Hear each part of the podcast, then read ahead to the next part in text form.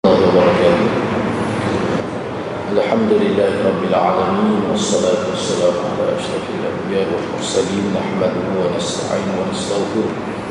فإن أصدق الحديث كتاب الله وخير الهدي هدي محمد صلى الله عليه وسلم وشر الأمور محدثاتها وكل محدثة بدعة وكل بدعة ضلالة وكل ضلالة في النار. وقال رب اشرح لي صدري ويسر لي أمري واحلل عقدة من لساني يفقه قولي Hadis 41 eh tengah sama lagi perbincangan hadis yang ke-41 An Abi Muhammad Abdullah bin Amr bin Al-As radhiyallahu anhuma qala qala Rasulullah sallallahu alaihi wasallam la yu'minu ahadukum hatta yakuna hawahu tab'an lima ji'tu bih hadithun hasanun sahih ورويناه في كتاب الحجة بإسناد صحيح dari Abu Muhammad Abdullah bin Amr bin Al-As radhiyallahu anhuma dia berkata Rasulullah sallallahu alaihi wasallam bersabda tidak beriman seseorang di antara kamu sehingga hawa nafsunya mengikuti ajaran yang aku bawa hadis hasan sahih dan kami riwayatkan dari kitab Al-Hujjah dengan sanad yang sahih ha, jadi hadis ini kita bincang beberapa minggu dah ha.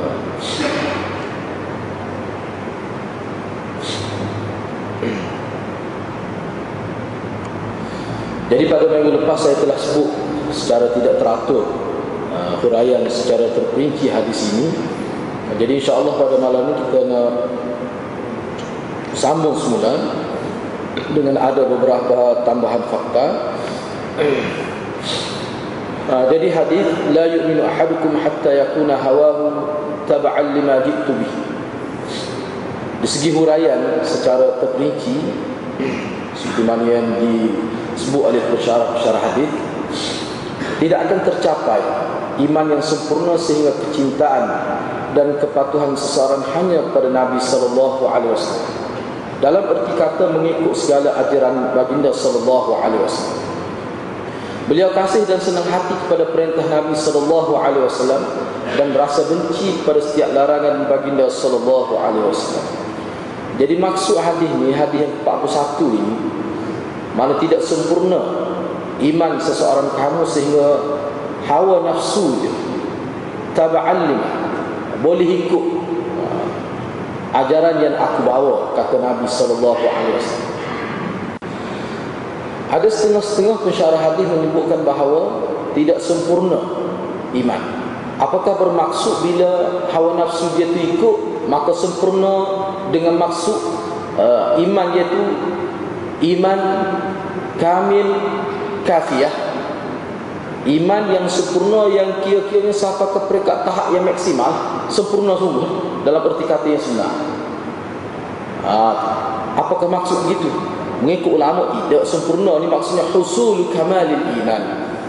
Dia boleh capai ke tahap ha, dengan dengan apa ni dia latih hawa nafsu dia tu syahwat dia tu supaya ikut apa yang Nabi ajar maka dia sudah berada di tahap boleh mencapai kesempurnaan iman. Itu maksudnya.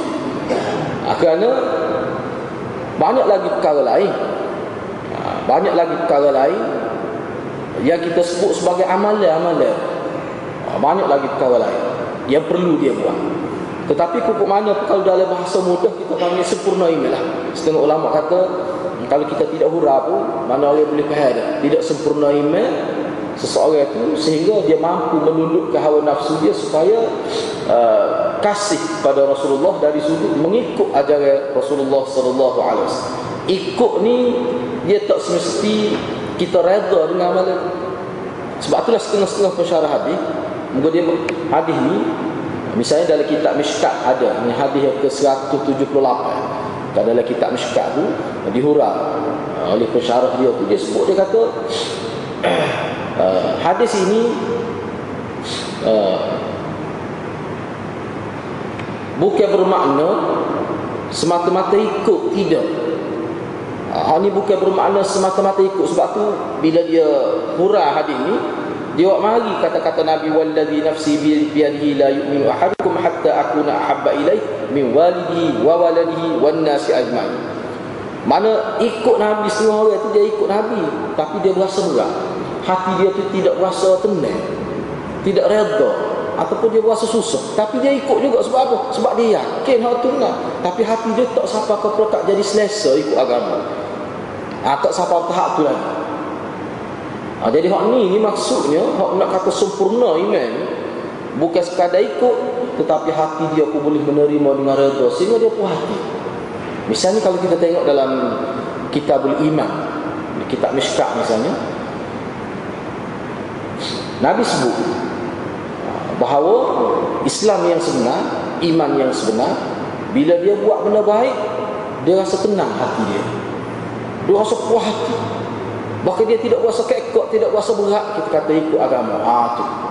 Dan bila dia buat salah Hati dia akan berlaku rasa keluh kesah ha, jelas dalam hadis adalah hadis yang keberapa saya tak ingat tapi ada tersebut dalam uh, kitab Mishkat. Ha, itu jelas. Ha, jadi nak memahami hadis ini dia kena melihat beberapa hadis lain untuk kita faham hadis ini.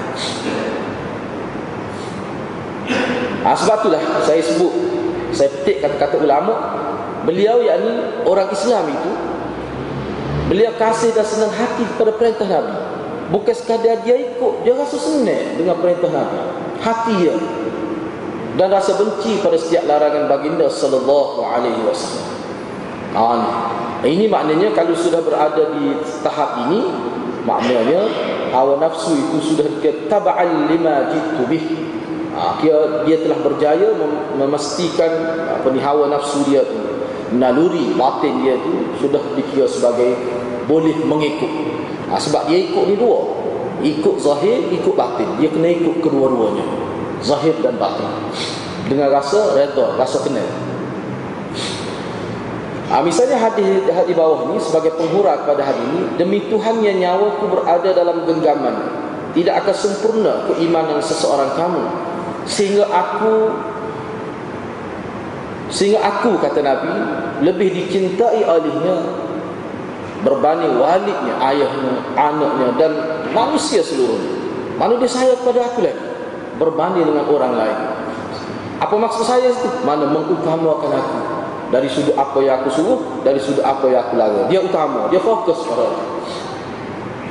Beliau tidak ini antara ciri-ciri Ciri-ciri orang yang dikira sebagai Taba'al lima jitu Beliau tidak akan mendahulukan pendapat orang lain berbanding firman Allah dan sabda Nabi ha, firman Allah Subhanahu wa taala dan sabda Nabi sallallahu alaihi wasallam.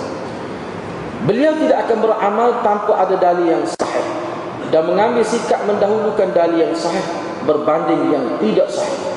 Biarpun dalil itu tidak memenuhi selera dan cita rasanya atau beliau tidak tahu apa-apa hikmah di sebalik syariat tersebut Ha, ini ciri orang yang hawa nafsu dia tu naluri batin dia sudah menjadi taba'an lima jitu bi. Inilah ciri-ciri dia. Dia akan pilih yang sahih. Dia jadi lagu tu jiwa tu. Dia tak sih kalau misalnya contoh dhaif walaupun dhaif boleh tapi ada yang sahih. jadi bila Allah sebut dalil hadis walaupun ha, benda tu bercanggah dengan amal dia sudah bertahun-tahun. Agama agama nenek moyang dia okay yang menjadi adat besar budaya bangsa dia kata tiba-tiba bercanggah dengan hadis dia rela tolak aku dia ambil hadis. Ah ni payah kalah ni hadis ada eh? Payah kalah payah nak ni eh? mana kita nak kita nak buat amal hak biasa yang sudah menjadi darah daging masyarakat kita maka kita nak ikut hak nabi. Ha, tidak senang tidak semudah kita sebut nak, nak buat tu payah Ha, lebih-lebih lagi kalau dalil itu tidak memenuhi selera dia. Ha, bercanggah dengan selera dia, bercanggah dengan cita rasa dia, bercanggah dengan amalan yang telah pun dia buat zaman berzaman. Tapi dia sanggup juga ikut. Ha, walaupun dia tidak tahu apa hikmah di sebalik, tapi dia ikut. Bila ternyata amalan itu terbukti amalan itu berdasar kepada uh, dalil yang sahih. Ini yang saya sebut pada minggu lepas Misalnya adalah kini Sebagai contoh Beberapa contoh sahabat lagi Misalnya Abu Ubaidah Abu Ubaidah Telah membunuh ayahnya Kerana menyakiti Rasulullah. Ini dalam peperangan lah. Begitu juga Abu Bakar Abu Bakar dalam peperangan badar Telah berdepan dengan ayahnya Dengan harapan dapat mempengaruhinya kepada Islam. Namun yang berlaku sebaliknya maka beliau telah membunuh ayahnya kerana Islam ini saya petik dalam kitab Syarih Ibn Daqiqil Aid berkaitan dengan ha, berkaitan dengan sikap sahabat khususnya Abu Bakar uh, khususnya Abu Bakar dengan Abu Ubaid, Ubaidah ini ha, misalnya dalam ayat Quran yang Allah sebut eh? hmm.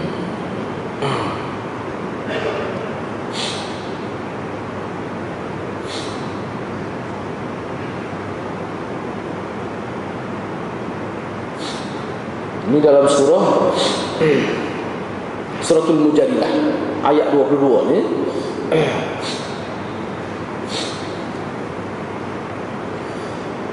تجد قوما يؤمنون بالله واليوم الآخر يوادون من حاد الله ورسوله ولو كانوا آباءهم أو أبناءهم أو إخوانهم أو عشيرتهم أولئك كتب في قلوبهم الإيمان وأيدهم بروح منه وأيدهم بروح منه ويدخلهم جنات تجري من تحتها الأنهار خالدين فيها رضي الله عنهم ورضوا عنه أولئك حزب الله ألا إن حزب الله هم المفلحون Engkau tidak akan dapati sesuatu kaum yang beriman kepada Allah dan hari akhirat yang tergamuk tergamuk berkasih mesra dengan orang-orang yang menentang Allah dan Rasulnya sekalipun orang-orang yang menentang itu ialah bapa-bapa mereka atau anak-anak mereka atau saudara-saudara mereka ataupun keluarga mereka mereka yang yang setia itu. Mereka yang setia itu Allah telah menetapkan iman dalam hati mereka dan telah menguatkan mereka dengan semangat pertolongan daripadanya. Dan dia akan memasukkan mereka ke dalam surga yang mengalir di bawahnya beberapa sungai. Mereka tetap kekal di dalamnya Allah redha akan mereka dan mereka redha serta bersyukur akan nikmat pemberiannya. Mereka lah penyokong-penyokong agama Allah ketahuilah. Sesungguhnya penyokong-penyokong agama Allah uh, ialah orang-orang yang berjaya. Jadi dalam kalau kita tengok dalam tafsir lah suratul mujadilah ni mana jelas sebut berkaitan dengan bagaimana sahabat sanggup memerangi ayah dia sendiri keluarga dia sendiri anak dia sendiri atas rasa agama. Mana benda ni dirakam ke dalam Quran ia kekal sampai bila-bila ni tidak akan wasak kenyataan ini. Kerana Al-Quran dia tidak wasak dengan kiamatnya dunia ini. Ha, ini kenyataan berdasar pada hal ini saja ni, sebenarnya sudah menjadi satu kenyataan yang sangat kukuh betapa sahabat Nabi uh, sallallahu alaihi wasallam ni jiwa mereka sampai begitu sekali. Mana saya nak wakar ni sampai sanggup bunuh ayah sendiri. Kerana agama dalam peperangan Allah menyebut kata Nabi Ibrahim ni misalnya wa ma kana istighfar Ibrahim li abi illa am maw'idatin wa'adaha iyyah.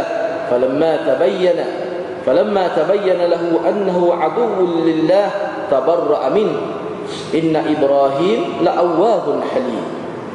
Dan bukanlah istighfar Nabi Ibrahim bagi bapanya. Dibuat melainkan kerana adanya janji yang dijanjikan kepadanya. Dan apabila ternyata kepada Nabi Ibrahim bahawa bapanya musuh bagi Allah ia pun berlepas diri daripadanya.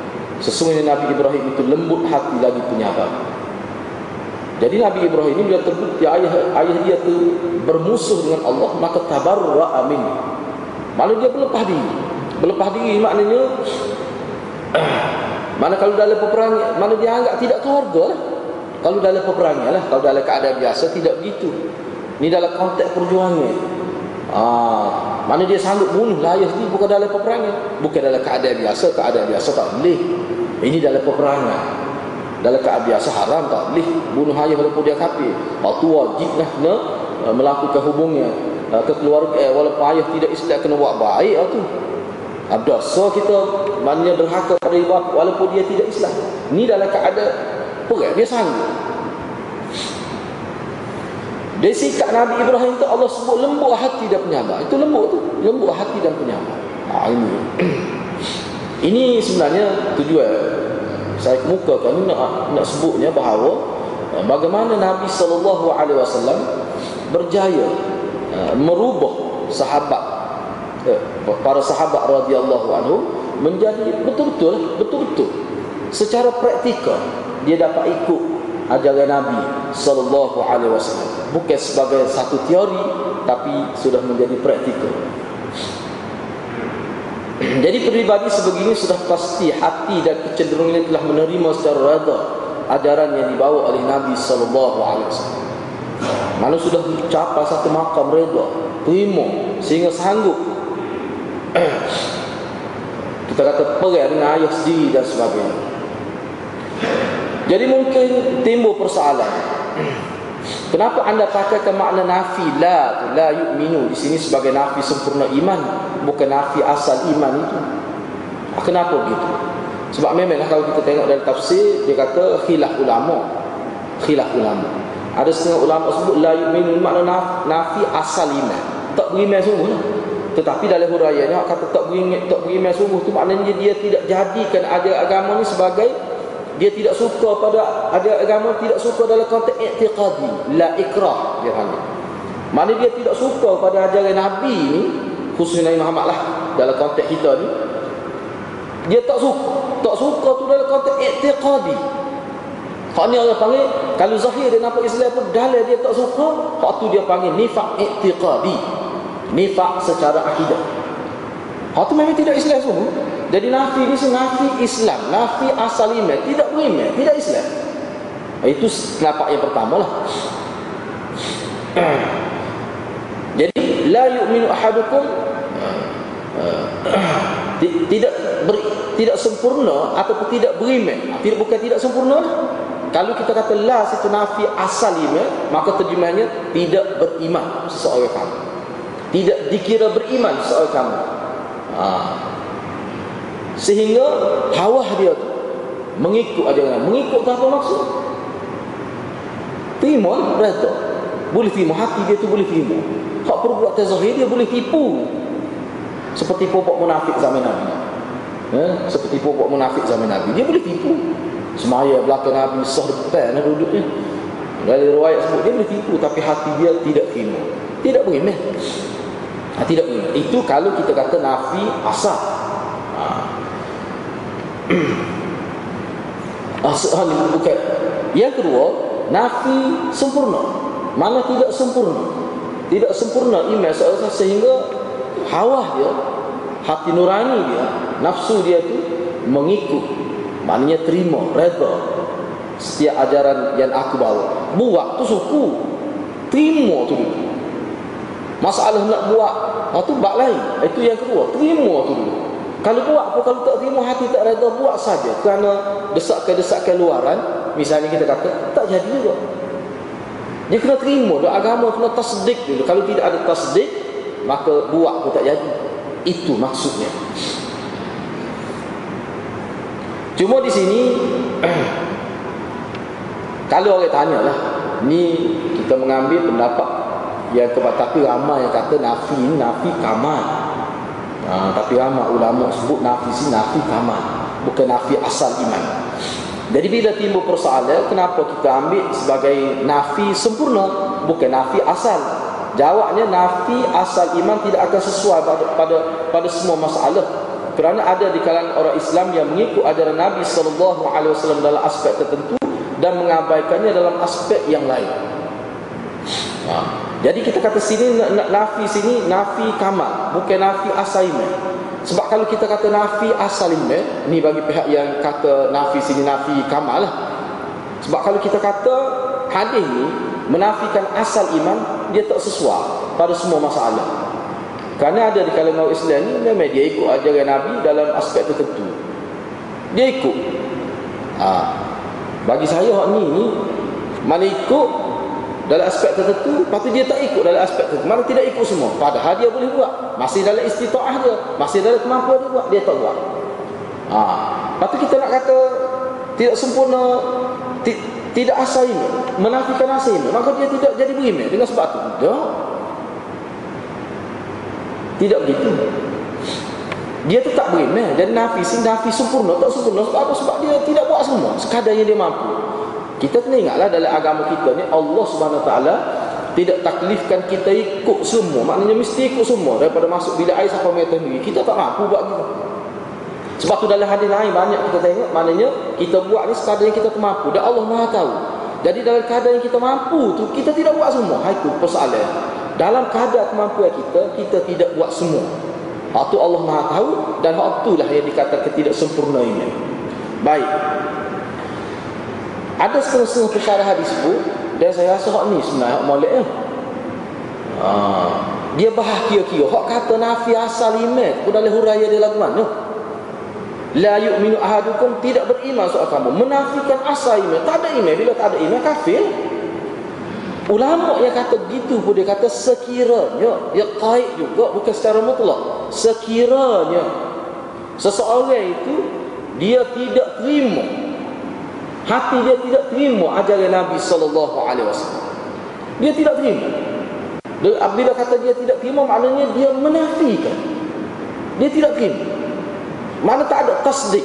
Kalau orang kata kalau kita belajar usul din apa maksud beriman kepada Rasul? Amantu billahi wa rasuli. Apa maksud beriman kepada Rasul?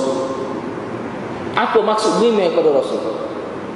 Maksud beriman kepada Rasul itu maknanya dia menerima dengan sepenuh hati apa yang dibawa dengan ajaran yang dibawa dengan. Itu mana beriman dengan Rasul. Jadi bila dia tak terima tak terima ajaran Nabi sebenarnya dia tidak beriman tak ada mana tasdik. Hak tu yang jadi tak beriman dia tu. Adalah konteks tu. Maknanya hak ni, ni kita tak kira lagi beramalan dia. Ni hati dia tak terima dia. Hak tu maksud dia kalau Nabi kami memang maksud gitu. Tetapi kalau dia terima cuma dia tak buat dia terima. Seperti mana dia terima sembahyang lima waktu dia terima hati dia. Memang kata wajib tak pernah pun terlitak kata tak wajib. Cuma dia tak buat. Ah cuma dia tak buat. Ah tu memang dia beriman cuma iman dia tu iman tu tahap mana? Iman dia tu tahap mana?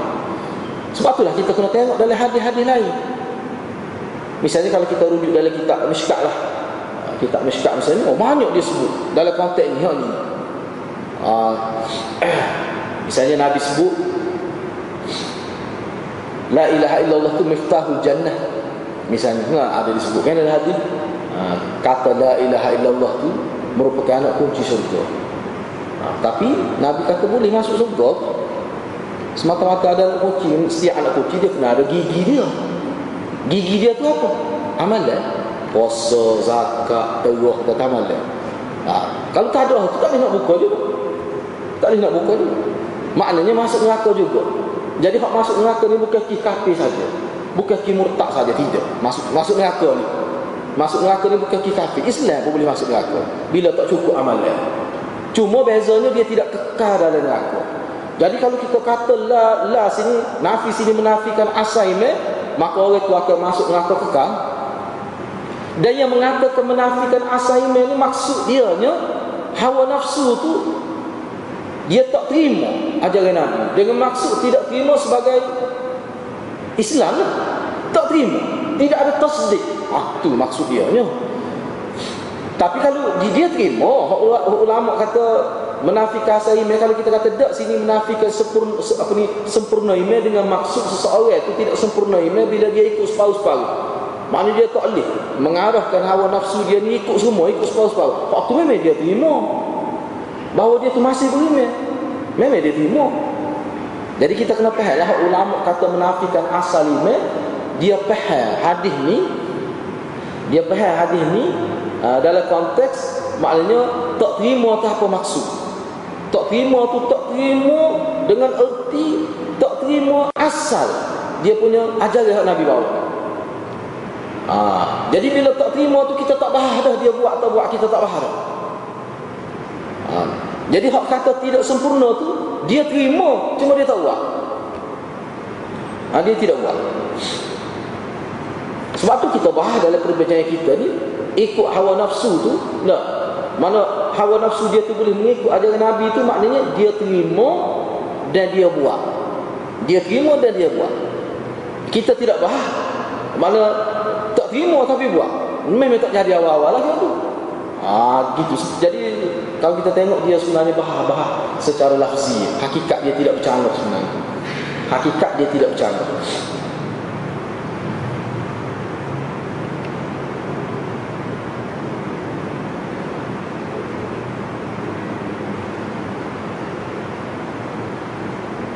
Kerana jika hatinya tidak menerima semua ajaran agama Islam yang dibawa oleh Nabi, maka pada ketika itu sayu dia dikatakan beliau tidak ada iman nazar. Betul lah. Kalau dia tak terima semua, ha, mana tidak boleh merasa kalau tak terima semua.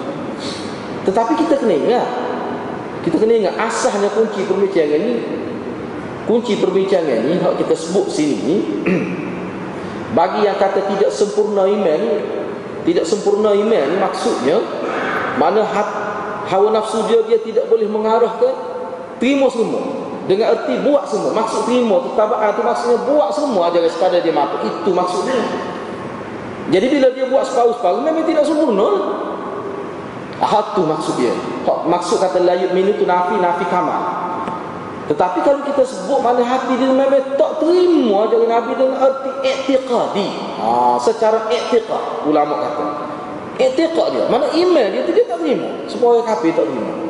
Orang kita ni teruk sama dia, dia terima Nabi tu. Kita tak boleh kata dia kafir lagi tu.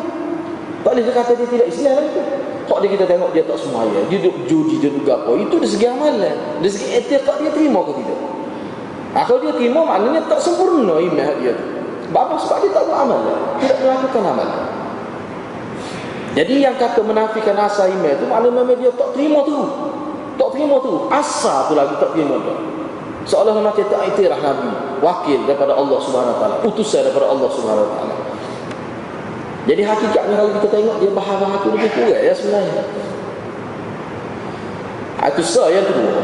Kalau kita tengok lagi Apakah dia perlu Dalam konteks ni Apa beza Menerima ajaran Nabi Dalam konteks terima secara etiqat Terima sebahagian dengan tolak sebahagian? Dia ada dua perkara Terima atas dasar iman Patut amal. Amal atas dasar iman Itu dua perkara yang berbeza. Kalau dia kalau dia amal Sebahagian-sebahagian Dia tidak amal semua Dalam keadaan dia terima semua Apa yang Nabi bawa di malam belakang Dia terima secara akidah lah Secara akidah Ah, Ini memang dia tak terima Tapi tak sempurna tetapi kalau awal-awal lagi dia terima sebahagian tu minu nabi ba'dil kitab wa takfuru nabi ba'd misalnya. No, terima sebahagian. Ah ni ni kita tak bincang dah dia amal tak amal kita tak bincang. Akidah dia tu asal dia. Akidah dia tu asal dia. Ha, jadi kalau buat buat syiah hadir-hadir ayat tu dia baca khusus untuk Abu Bakar dalam kitab dia. Orang tanya tentang Abu Bakar dia pun baca ayat tu wa tu'minu nabi ba'dil kitab wa tu'minu nabi wa tu'minu nabi ba'dil kitab wa takfuru nabi ba'd. Waktu dia baca khusus untuk awak. Ha, kalau kita kecek sama-sama dengan orang dengan dia, dia akan baca gitu dalam kitab yang sebut ni. Jadi dia terima beriman separuh. Mana hati tu terima separuh ajaran agama. Lepas tu tak terima separuh. Ini bukan beramal lagi, terima atas nama iman itu. Terima sebagai. Sebab tu jadi kafir, dia kena terima, terima semua. Dia tak boleh terima sikit-sikit. Hak tadi dalam hadis ni kita bincang tu hawa nafsu dia ikut tu maknanya dalam konteks amal. Dalam konteks amal ni. Bukan dalam konteks terima atas rasa iman. Bukan maksud gitu. Okey baik, sekarang kita nak tengok maksud hawa nafsu. Minggu lepas saya sebut dah cuma agak tidak teratur kita sebut. Dari segi bahasa mencintai dan mahu kepada sesuatu. Dari segi bahasa orang panggil hawa nafsu tu. Cinta, rasa saya dan nak pada sesuatu. Itu dari segi bahasa. Tapi dari segi istilah syarah Hawa nafsu ini digunakan untuk beberapa maksud Yang pertama kecenderungan hati kepada sesuatu yang bersesuaian dengan syarah Hasil dorongan inginkan kebaikan diri sendiri Bukan kerana dorongan Islam dan iman oh. Kecenderungan hati pada sesuatu Tapi benda itu bersesuaian dengan syarah Dan dia buat tu Atas rasa dia fikir baik untuk dia Bukan kerana dorongan Islam dan dorongan iman. Ini ulama bagilah ulama bagi eh. Saya sebutlah mana mungkin kita payah juga nak bahas tu. Lama tu orang buat apa ni misalnya orang kafir atau orang Islam hok lah jahil okey lah kita kata. Lama dia buat molek juga dia buat baik tapi dia buat baik semata-mata kerana dia tengok benda tu baik sesuai untuk dia. Dah dia buat baik memang sesuai dengan syarat. Tetapi apakah dia buat itu hasil dorongnya Islam dia, hasil dorongnya iman dia? Tidak. Tidak gitu. Bahkan dia pun tak tahu dia buat sesuai dengan agama. Dia pun tak tahu tahu. Ah, jadi keadaan gini disebut hawa nafsu juga dalam syarat. mengikut istilah syarak yang kedua kecenderungan hati melakukan sesuatu. Jadi yang pertama tadi dia lebih bersifat baiklah. Yang kedua kecenderungan hati melakukan sesuatu yang bercanggah dengan syarak dan kecenderungan hati melakukan sesuatu dengan dorongan nafsu semata-mata. Jadi hak dia buat tu amalan yang bercanggah dengan syarak tu kerana semata-mata ikut nafsu dia ikut hati dia Ha, misalnya dalam firman Allah Subhanahu Wa Taala. Jadi ulama yang sebut penggunaan ayat yang kedua ni dia berpandu ke berasas kepada ayat Quran ni. Wala tattabi'il hawa fayudillaka an sabilillah. Janganlah engkau menurut hawa nafsu. Ha, apa maksud hawa nafsu? Kerana yang demikian itu akan menyesatkan kamu dari jalan Allah. Janganlah ikut hawa nafsu. Kerana hawa nafsu akan menyesatkan kamu dari jalan Allah. Jadi sini hawa nafsu yang pakai ni untuk tak molek. Hak, kalau yang pertama tadi hak malik. Hak ni untuk tak malik. Jangan ikut hawa nafsu. Kerana kalau ikut hawa nafsu, dia akan menyesatkan kamu daripada jalan kebenaran. Jadi dalam ayat ni pakai hawa sini, hawa sini dengan erti sesuatu perbuatan yang bercanggah dengan syarat. Itu yang kedua. Yang ketiga, ha, begitu juga dalam surah Sad, wa nahan nafsa 'anil hawa bermaksud ia menahan diri dari menurut hawa nafsu. Tahan diri menurut hawa nafsu. Jadi hawa nafsu itu dia menjurus pada yang tidak baik. Yang ketiga. Yang ketiga penggunaan hawa nafsu ini juga boleh menjurus kepada semata-mata bermaksud kecenderungan tanpa mengambil kira apakah perbuatannya benar atau salah. Dan makna inilah yang dimaksud dalam hadis yang sedang kita bincang ni. Hak kita sedang kita bincang ni hawa nafsu hak disebut hawa uh, hawa uh, hawahu tu taba'an lima jitu bihi hawa nafsu ayat tiga semata-mata bermaksud kecenderungan tanpa mengambil kira apakah perbuatan benar atau salah sebab jadi hawa nafsu kita pakai penggunaan hawa nafsu ni untuk yang betul dan yang salah. Hak tu yang dimaksudkan dalam hadis yang ke-41 ni. Ada juga kadang-kadang kita tengok dalam syarat dalam hadis Nabi sini kita ayat. Eh. Kalimah hawa ni kadang-kadang digunakan kepada kecenderungan hati kepada yang hak yang benar semata-mata. Misalnya contoh kata-kata Sayyidina Umar dalam mesyuarat berkaitan tawanan badan. Dia kata fahawa Rasulullah ma qala Abu Bakr wa lam ya'wi ila ma qultu dalam kitab Al-Wafi. Rasulullah berminat untuk menerima cadangan Bakar dan tidak berminat menerima cadangan aku. Ha, sedangkan cadangan Sayyidina Umar ni pun tidak bercanggah dengan syarat. Benar juga. Cadangan Sayyidina Abu Bakar pun benar juga. Benar kedua-duanya. Jadi hawa sini dengan arti menjurus pada benda-benda berlaku. Ada juga dipakai dalam syariat. Kerana Sayyidina Umar kata, kita bunuh lah tawanan perang tu. Sayyidina Ali pun sokong. Sayyidina Ali pun sokong. Dan sahabat lain pun sokong. Cuma Sayyidina Abu Bakar kata tak sah lah. Kita boleh keluar kepada dia. Kok mana pandai-pandai tu kita suruh jadi cikgu mengajar apa kita ha, disebut dalam kitab tu. Ha, jadi Sayyidina Umar tu apakah bercanggah dengan syarat ke? Adalah sebab-sebab dia tu. Kerana dia memang mentak Islam tu benar lah kira-kira ni. Ah. Jadi hawa di sini bukan bermakna terima Abu Bakar kerana Umar tu tidak benar. Umar pun benar juga. Disokong dengan amal juga sahabat. Tapi Nabi fikir ni lebih baik. Ah. Jadi diguna juga hawa itu. Jadi perkataan hawa nafsu ni jangan kita nampak huduh saja tak boleh. Sebab dia pengguna dalam syariah ada juga pada benda mulia. Hak-hak yang ketiga tadi lah. Jadi kalimah taba'an bermakna orang yang mengikut ajaran syariat iaitu hatinya cenderung kepada apa yang dianjurkan oleh syarak secara puas hati, redha. Berkait dengan makna ini Allah berfirman, "Fala wa rabbika la yu'minuna hatta yuhaqqimuka fima shajara bainahum." ثم لا يجدوا في أنفسهم حرجا مما قضيت ويسلموا تسليما jadi kalimah taba'an sini adalah hadis ni hawahu taba'an lima ditubi ini berkait dengan orang yang ikut ajaran syariah di mana hati dia cenderung kepada apa yang dianjurkan oleh syarak dan dia dan dia terima tu cenderung tu secara puas hati redha sebab itulah saya sebut tadi di awal-awal tadi bahawa Hak ni dia berkait dengan hati tu redha. Barulah kita kata tidak sempurna. Tapi kalau hati tu tak redha dah, tak boleh terima dia Nabi. Eh, tu menafikan asal iman tu. Ha, tu menafikan asal iman. Ha, misalnya ayat ni ya, surat An-Nisa ni maka demi Tuhanmu Tuhanmu wahai Muhammad mereka tidak disifatkan beriman sehingga mereka menjadikan engkau hakim dalam mana-mana perselisihan yang timbul di antara mereka kemudian mereka pula tidak merasa di hati mereka sesuatu keberatan dari apa yang telah engkau hukumkan dan mereka menerima keputusan itu dengan sepenuhnya wa yusallimu taslima Enggak taslimah ni kalau orang ngajar dia panggil maf'ul mutlaq lah. Bukan sekadar terima tapi terima dengan sebenar-benarnya. Itu makna wa yusallimu taslima. Dia ada makna taukid. Wa kallamallahu Musa taklima.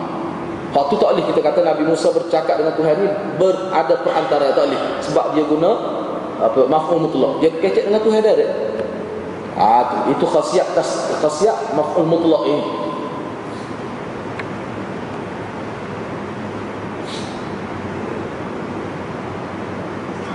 Ibnul Qayyim menghuraikan ayat ini. Dia kata Allah bersumpah dengan dirinya dalam ayat ni ya. Ha, dalam ayat ni kalau kita tengok, fala wa rabbika tidak demi Tuhan engkau. Allah bersumpah dengan diri dia sendiri. Jadi kata Ibnul Qayyim, maksud Allah bersumpah dengan dirinya dengan dirinya semasa menafikan iman kepada hamba-Nya sehingga mereka menjadikan nabi sebagai pemutus dalam apa jua yang berlaku di kalangan mereka, tentunya ia mempunyai maksud yang sangat agung, iaitu tidak memadai keimanan semata-mata ha, menerima keputusan Nabi. Bahkan lebih dari itu mestilah bersih hati dan nurani mereka dari berasa susah dan sempit dada kerana menerima hukum dari Nabi sallallahu alaihi wasallam dan juga hati mereka mesti menerima keputusan itu dengan sebenar-benarnya. Jadi tak pada dengan ikut saja semata-mata beriman kata beriman menerima keputusan Nabi tak ada. Dia kena hati ni bersih nurani bersih. Dia kita terima rasa puas hati lah. Tak ada rasa haraj. Tak ada rasa kalau haraj yang terjemah Kelantan tak ada rasa sakut-sakut tak ada. Ah tu maksud haraj. Terima terima sungguh jadi kesimpulan ayat tersebut jangan kamu membuat keputusan dan melakukan apa-apa tindakan melainkan setelah Rasulullah sallallahu alaihi wasallam melakukannya. Ah itu kesimpulan secara umumnya begitu kata ayat tadi. Mana kamu kena ikut Nabi sungguh Khususnya dalam bab agama ni Dalam bab agama Dalam bab ibadat Dalam bab dunia ha, Boleh kita buat keputusan Tapi jangan bercanggah dengan kaedah umum Dalam syariah itu Itu ha, jangan bercanggah Allah berfirman. Misalnya Ya ayuhalladzina amanu la tarfa'u aswatakum fawqa sawtin nabi Wa la tajharu lahu bil qawli ka jahri ba'dikum li ba'd. An tahbata amalukum wa antum la tash'urun. Wahai orang-orang yang beriman Janganlah kamu mengangkat suara kamu melebihi suara Nabi. Ini suara hak zahir Suara hak zahir Suara ini hak zahir. Dan janganlah kamu menyaringkan suara dengan lantang Semasa bercakap dengannya Yang dengan Nabi Sebagaimana setengah kamu menyaringkan suaranya Semasa bercakap dengan setengahnya yang lain Larangan yang demikian Supaya amal-amal kamu tidak hapus pahalanya Sedang kamu tidak menyedari Suratul Hujurat jadi dalam ayat ini mengangkat suara melebihi suara Nabi sudah menjadi penyebab hapus pahala. Maka bagaimana jika menolak ajaran yang dibawa oleh baginda sallallahu alaihi wasallam? Bahkan menganggap ajaran orang lain lebih baik daripada ajaran Nabi. Cuba fikir. Mana dalam ayat ini angkat suara melebihi suara Nabi pun sudah menjadi sebab penghapus pahala. Hilang jadi pahala. Apatah lagi kalau sekiranya kita kata tolak ajaran Nabi dan kita sebut pula tak sesuai lah ni. No ajaran Nabi ni tak sesuai lah. Ya, tak ikut perkembangan zaman kalau ikut agama misalnya cuba fikir apa kesan dia kepada amalan kita kepada uh, Islam kita tanda mengikut hawa nafsu berasa tidak senang terhadap ajaran ini tanda kita boleh kita boleh ukur diri kita. Men kita ni masih berada dalam konteks ikut nafsu ataupun ikut uh, ataupun nafsu tu ikut agama ataupun kita ikut nafsu kita boleh ukur diri kita. Dengan beberapa perkara lah yang perlu kita faham. Yang pertama, misalnya soal itu berasa tidak senang terhadap ajaran Nabi sallallahu alaihi wasallam dan berusaha untuk mengelakkan dari mengikut perintah dan larangan baginda sallallahu alaihi wasallam dengan pelbagai hal. Mulut tidak kata tak sikut, tetapi dia bunuh hal-hal tertentu supaya tidak ikut. Banyaklah alasannya gini-gini. Padahalnya tanda orang begini, ikutlah. Tak perlu banyak kecek dalam agama ni. Dah jelas ikut kuat. Tapi banyak dalih ni. Banyak kona kita kata. Acel tu. Kita boleh hukum ni ni ikut hawa nafsu. Mengutamakan amalan nawafil dan kurang atau tidak memberikan perhatian terhadap amalan yang Nabi tekankan pengamalannya. Jadi kita kita tahu dah hak Nabi tekan hak ni. Hak Nabi tak tekan, tapi kita sanggup habis video. Hak Nabi tekan kita tak tahu. Misalnya pak anak yatim misalnya. Nabi dalam Quran sebut diancam dengan neraka. Orang yang mengabaikan anak yatim dia tak cara. Dia tak rasa penggemar nak menghabiskan harta untuk anak yatim. Tetapi kalau benda-benda nawafil, benda dia agak sunat, benda yang kecil-kecil tapi ha, dia rasa meriah dia buat. Dia sanggup ke habis 2000, dia sanggup ke habis. Tiap-tiap tahun. Ha, boh kata dia sanggup saya buat rumah dia. dia ikutlah apa saja. Ha, ini juga sebenarnya tanda orang ikut hawa nafsu. Pak Nabi tekan dia tak buat. Tak boleh Nabi tekan. Kena belajar hadis, kita boleh tahu. Kalau tak, dalam amalan peribadi tidak berkait dengan orang, misalnya kita tahajud, baca Quran. Tak tahu Nabi tekan. Tapi dia tak baca tu. Dia baca selawat-selawat tahu mana ada tu misalnya. Hak tu tak sanggup sampai keren kaki-kaki. Nak bangun main subuh tu rohok jadi. Quran dia tak baca. Ha, jalan tu. Kita boleh cek, boleh tengok. Ha, jadi hadirat kena beringat eh. Benda-benda gini kena beringat. Ini ulama sebut ni bukan ni bukan saya kaya-kaya tulis tidak ni. Kalau kita petik dalam syarah tengok bagaimana ulama kita dia memahami keadaan ini. Kita kena fikir. Ha, puak kita misalnya. Oh. Oh semaya duha jangan tak tinggal. Tahajud tak apa. Misalnya. Ah, tahajud kan duha mana lebih? Tanya lah ustaz mana-mana. Ha, tahajud tak lebih ya. Sehingga Nabi qadda kalau Nabi tak tinggal. Sebab fardu juga mungkin Nabi fardu bagi dia. Sahabat tak tinggal. Ah misalnya. Ah jadi kena ingat ada-ada. Kadang-kadang kita buat lebih-lebih benda benda tu nawafil tu pun sunat dipertikaikan je ke sunat. Kadang-kadang. Tapi hak benda hak jelas siapa kadang-kadang dia ancam dengan neraka kita tak buat pula. Misalnya bak aurat. Ah kita tak berat lah mana. Senang-senang. Ah tu jalan. Tapi kalau bak belum lalu, oh, jaga. Jaga, jaga, jaga. Nah, tutup ke ni. Oh, kena. Kalau bak mata, jaga lah kita tu misalnya. Tapi kalau bak aurat, tak jaga. Ah, benda-benda gitu. Ini peringatan untuk kita. Bukan kita nak nilai, kita nak nilai kita sendiri. Tidak berminat dengan hukum Allah Subhanahu Wa Taala dan Rasul dan Rasul Sallallahu Alaihi Tidak berminat. Tidak berminat dia tuan. Maknanya dia payahlah sebab kita kalau sektor dengan habis, ah, kita berasa ya, pengaji agama kita berasa nak minat ni benci kan benci oh, serabut perasaan dia sebab tu ni, ni jangan kita nilai ya, kita nilai di kita sendiri kita berasa lagu berasa kita berasa minat tak minat ni kita yang boleh rasa suka tidak suka ni kita yang boleh rasa kita nilai jadi kita aku ni berada dalam tahap dalam kedudukan situasi mengikut hawa nafsu ke ataupun nafsu kita sudah boleh tunduk pada ajaran agama kita boleh nilai sendiri Berkasih sayang dan benci membenci bukan kerana Allah Subhanahu Wa Taala. Makna kita sayang ke orang itu betul ke atas rasa agama. Kita benci pada orang betul ke atas rasa agama. Kita boleh nilai sendiri. Kalau tak tidak begitu, maka kita masih berada dalam kategori orang yang mengikut hawa nafsu. Seterusnya menilai orang lain dengan nilaian kebendaan, bukan nilaian agama dan berkawan dengan mereka kerana kepentingan dunia. Ah ni. Ah ni, eh? Oh ni kalau musim-musim pelihara baru ni parut nak. Eh. ah, untuk baru dia tu dia tu lebih lembab pada hujan musim pelihara ya. Ah, tapi macam-macam kita tengok. Ah, kena beringat hati-hati. Ah, kena beringat. Jadi kalau jenis kita berkahwin dengan orang ni kerana dia kaya, cara kita ni masih tuan mengikut Allah. Kita boleh nilai sendiri. Kita nilai sendiri. Ini kaedah untuk kita nilai diri kita. Ah. Tapi dia tak mari tu, mari. Dia akan mari tu, ganggu syaitan. Bila mari kita kena buat lah. Auzubillahi minasyaitan. Kita bersihkan benda tu, bersihkan. Buat benda tu.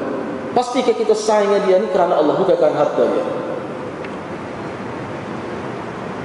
Menerima syariat kerana dorongan kepentingan diri bukan kerana kepentingan Islam dan iman dan bukan kerana untuk menyebarkan hukum Allah Subhanahu wa taala meminggirkan ajaran agama apabila tidak memberikan keuntungan pribadi dan tidak sesuai dengan nafsunya ha, misalnya sebagai contoh yang kita ini benar ingat ya.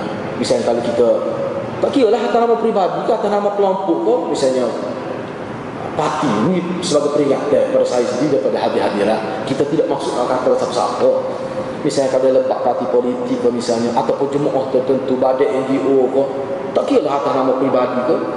Kita kena letak Islam ha. kalau parti kita ni bercanggah ni kalau berada NGO kan kita kita turut serta lah kita jadi duduk dalam itu kita kata ataupun apa saja kalau bercanggah kita kena nilai dengan agama. Kita kena nilai dengan agama. Kalau bercanggah dengan agama eh tahu ni. Ha, kita tak boleh terima ha, itu. kita kena letak hati. Ha, itu saya sebut secara ringkas lah eh. payah dia gerak ha, dah ni eh. cuma peringatan saja. Kata Yahya bin Mu'as seorang ahli sufi yang terkenal. Ha, kita nak lah hak sufi-sufi lagi. Ni hak sufi hak semua dia kata mana? Laisa bisadiqin man idda'a mahabbatallah wa lam yahfaz hududah. Tidak benar seseorang yang mendakwa mencintai Allah tapi melanggar hudud Allah, melanggar ajaran Allah. Tak kira dia tu ahli sufi ke, wali ke tak kira, tapi kita kena ukur dia tu dengan hukum agama. Asal dia begitu ya. Jangan langgar syariat. Kalau langgar syariat, atau kira salah, tak kira siapa, tak kira atas nama ajaran apa. Ha, seorang penyair mengungkapkan. Dia kata ta'sil ilaha wa anta taz'umu hubbahu.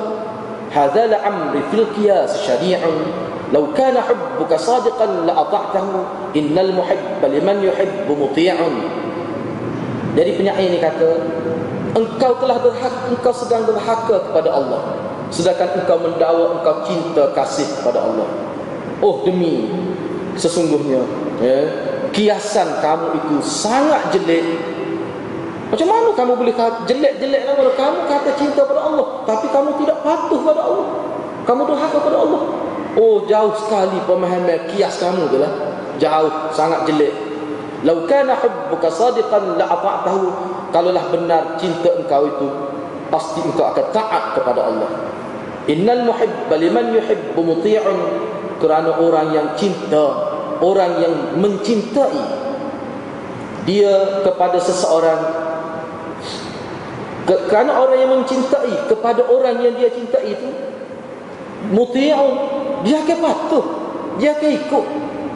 Kita sayang pada mak kita kita akan ikutlah. Mak kita mak kita semua itu sifat orang sayang kepada orang. Ni kamu kata saya tapi kamu durhaka pada Allah. Ha, ini luar biasa Okay, kesimpulan daripada Imam Hadis saya nak baca habis kita nak habis ini.